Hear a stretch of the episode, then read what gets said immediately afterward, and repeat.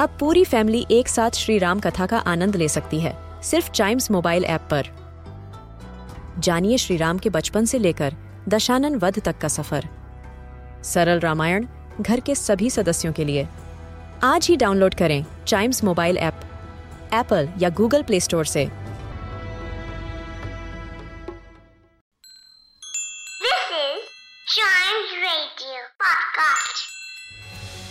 तेनालीराम विजयनगर के महाराज कृष्णदेव राय के बेहद अज़ीज़ और विद्वान मंत्री थे।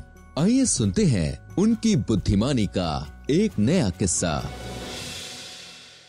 सबसे बड़ा मूर्ख। एक बार विजयनगर में एक अरबी व्यापारी आया, जिसके पास एक अरबी घोड़ा था। उसी दिन महाराज कृष्णदेव राय नगर का दौरा करने निकले। जब वह मुख्य बाज़ार में पहुँचे तो उनकी नज़र अरबी व्यापारी और उसके घोड़े पर पड़ी। अरबी घोड़े की शान ही निराली थी। लंबी गर्दन, शक्तिशाली शरीर, बिजली सी फुर्ती। महाराज व्यापारी के घोड़े के कायल हो गए। महाराज ने व्यापारी को अगले दिन राज दरबार में आने को कहा। आज्ञा अनुसार अगले दिन व्यापारी दरबार पहुँच गया। महाराज कृष्णदेव व्यापारी से बोले हम तुम्हारा अरबी घोड़ा देखकर बहुत प्रभावित हुए। अगर हम इसका उचित दाम दें तो क्या तुम इसे बेचना चाहोगे? व्यापारी मुस्कुराकर बोला ज़रूर महाराज। और सिर्फ़ यही घोड़ा क्यों? मेरे पास ऐसे दो घोड़े और भी हैं। आप वह भी ले लीजिए। बस एक समस्या है। महाराज ने पूछा, कैसी समस्या? व्यापारी बड़ी चतुराई से बोला, बाकी दो घोड़े मेरे देश में है।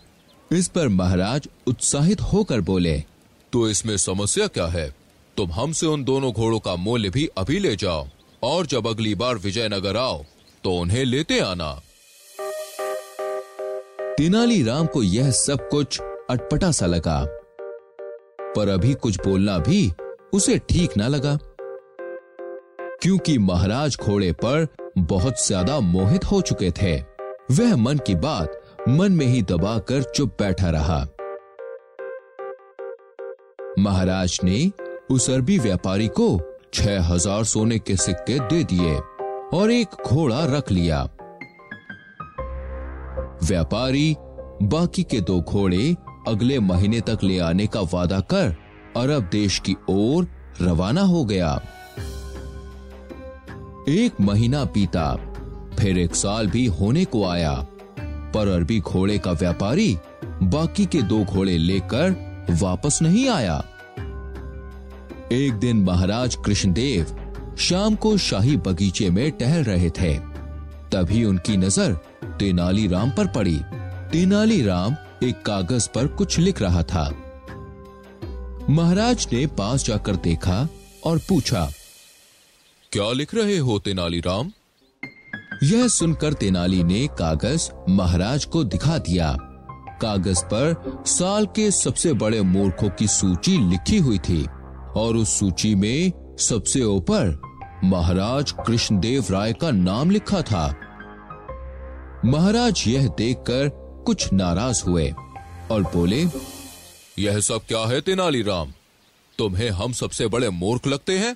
तेनालीराम भोलेपन से बोला अब महाराज जो इंसान एक अनजान विदेशी पर भरोसा करके उसे छह हज़ार सोने के सिक्के दे दे उसे आप क्या कहना चाहेंगे? महाराज थोड़ा तुनक कर बोले लेकिन अगर वह व्यापारी वापस घोड़े देने आया तो? तेनालीराम हँसते हुए बोला अगर वह ईमानदार होता तो कब का आ चुका होता महाराज? अब अगर वह एक साल बाद घोड़े लेकर वापस आया तो मैं इस सूची में आपका नाम हटाकर उस व्यापारी का नाम लिख दूँगा। यह सुनकर महाराज भी तेनालीराम के साथ हंसने लगे। पर साथ ही उन्होंने निश्चय किया कि अब वह कभी किसी अनजान आदमी पर ऐसे आँखें बंद करके भरोसा नहीं करेंगे।